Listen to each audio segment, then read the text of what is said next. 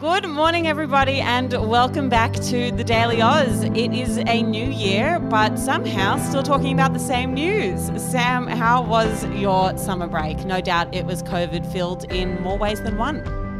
It was Zara. I've just come back after a week with the spicy cough. A very interesting experience. A huge, huge appreciation for the health workers, everyone from the people at the testing clinics to people from New South Wales Health who gave me a ring. I mean, it was really incredible. I'm feeling okay, but excuse a bit of a croaky voice. How was your break? I managed to dodge COVID, the spicy cough, but it does feel inevitable with the number of cases that we are seeing every day. So trying to stay out of trouble but feeling relaxed, which I know a lot of people are not. So I'm very grateful for that. Getting into today's news now, and from today, approximately 2.3 million children in the 5 to 11 year old age group are now eligible to receive their COVID vaccine in Australia. Prime Minister Scott Morrison said vaccinating our kids is the next step in our national plan, which has continually provided us with a safe, step by step pathway to keeping Australians safe throughout the pandemic. There was some news from Queensland yesterday, and Premier Annastacia Palaszczuk announced that the start of the 2022 school year will be delayed by two weeks because of, and you guessed it, COVID. Originally, students in Queensland were meant to return to school on the 24th of January, but the year will now begin on the 7th of February. The school year will be extended by one week at the end of the year until the 16th of December to compensate for the missed time. According to the government, the decision to delay was made to allow more children within the 5 to 11 year cohort to receive the COVID 19 vaccine. To non COVID news now, and at least seven people have died in Brazil, with at least three others missing after a rock fell on top of several tourist boats. Heavy rains are said to have caused the rock to loosen and fall at Furnas Lake. Rescue efforts are set to continue through to at least Monday local time. Today's good news, and we covered this story at the back end of last year, but now Canada has officially enacted its ban on gay conversion therapy after receiving unanimous parliamentary approval in 2021. It is now illegal to promote, advertise, benefit from, or subject any individual to the practice.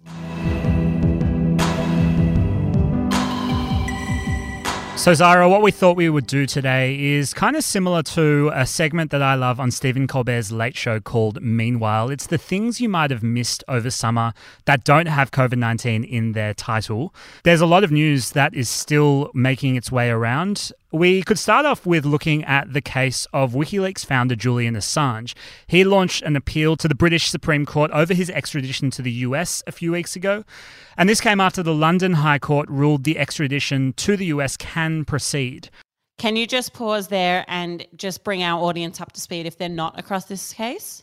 So, Assange was charged by the US government with the publication of classified materials and conspiring to hack into US military databases. He faces around 175 years in jail, and he's been in the UK for about a decade now. He spent a lot of time in the Ecuadorian embassy, and now he's making his way through the UK judicial system fighting this extradition charge to the US. Assange's appeal application is now under consideration by judges from London's High Court.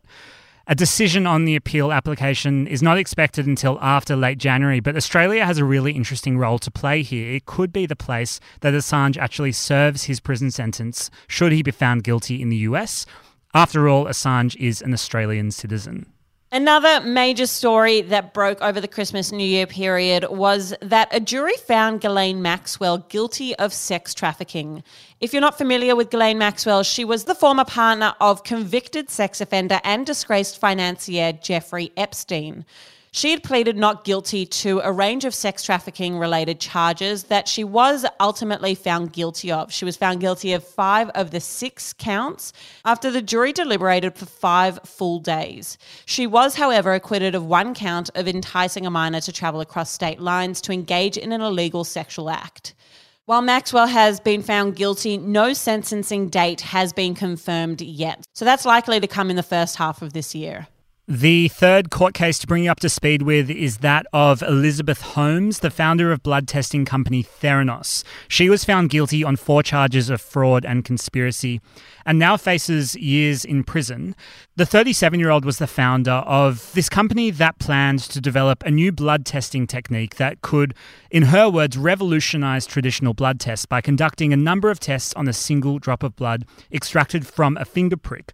There were some really high profile investors. The company was once valued at $9 billion, but it turned out to all be based on a number of false premises. And Elizabeth Holmes is now guilty of a number of fraud charges brought on by the US Securities and Exchange Commission. I did spend my summer holiday getting up to date on this story. It was one that I just felt like I had missed out on. So I was listening to an ABC podcast called The Dropout, and I'd really recommend it's a fascinating story. And the Elizabeth Holmes case is just mind boggling. So it was really interesting to see the news break as I was getting up to speed with this case. This update came just days ago, but it was a major one. Three men were sentenced to life in prison for the murder of Ahmaud Arbery. Travis and Gregory McMichael, the father and son who armed themselves and initiated the pursuit of Arbery, were sentenced to life in prison without the possibility of parole. So there is no possibility of parole for those two. The third man, his name is William Bryan, he was sentenced to life in prison with the possibility of parole, but that's only after a minimum of 30 years. And that's for his role in joining the pursuit and filming the murder of Arbery.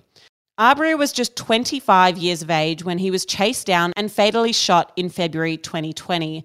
A series of racial justice and Black Lives Matter protests followed the incident, but it did only gain public attention about two months after it occurred, when a graphic video was leaked online. The three men were arrested shortly after the video surfaced, and again, they were sentenced just last week.